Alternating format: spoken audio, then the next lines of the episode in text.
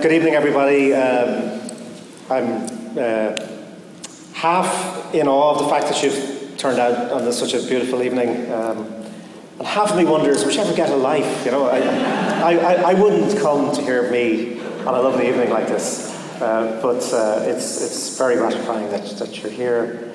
Um, it, it's sort of normal on these occasions to pay a few kind of flattering remarks to uh, to the hosts and to the context. But um, it's really seriously worth saying that what Eamon and Rosemary uh, and, and their team in Waterford have achieved is outstanding in Ireland. I mean, there is no other city in Ireland, and I include, of course, the oldest city in Ireland, Dublin, um, in this, which has really used uh, its heritage as a way of you know, recapitulating its identity in the 21st century.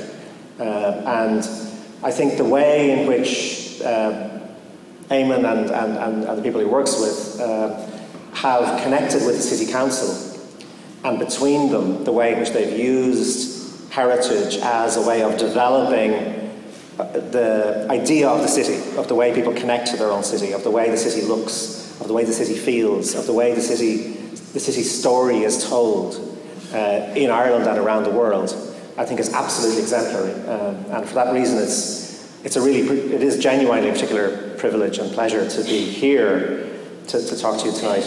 Um, because I think Ireland in general has a lot to learn from what Waterford has been doing in terms of the way it places culture and memory and heritage at the centre of regeneration.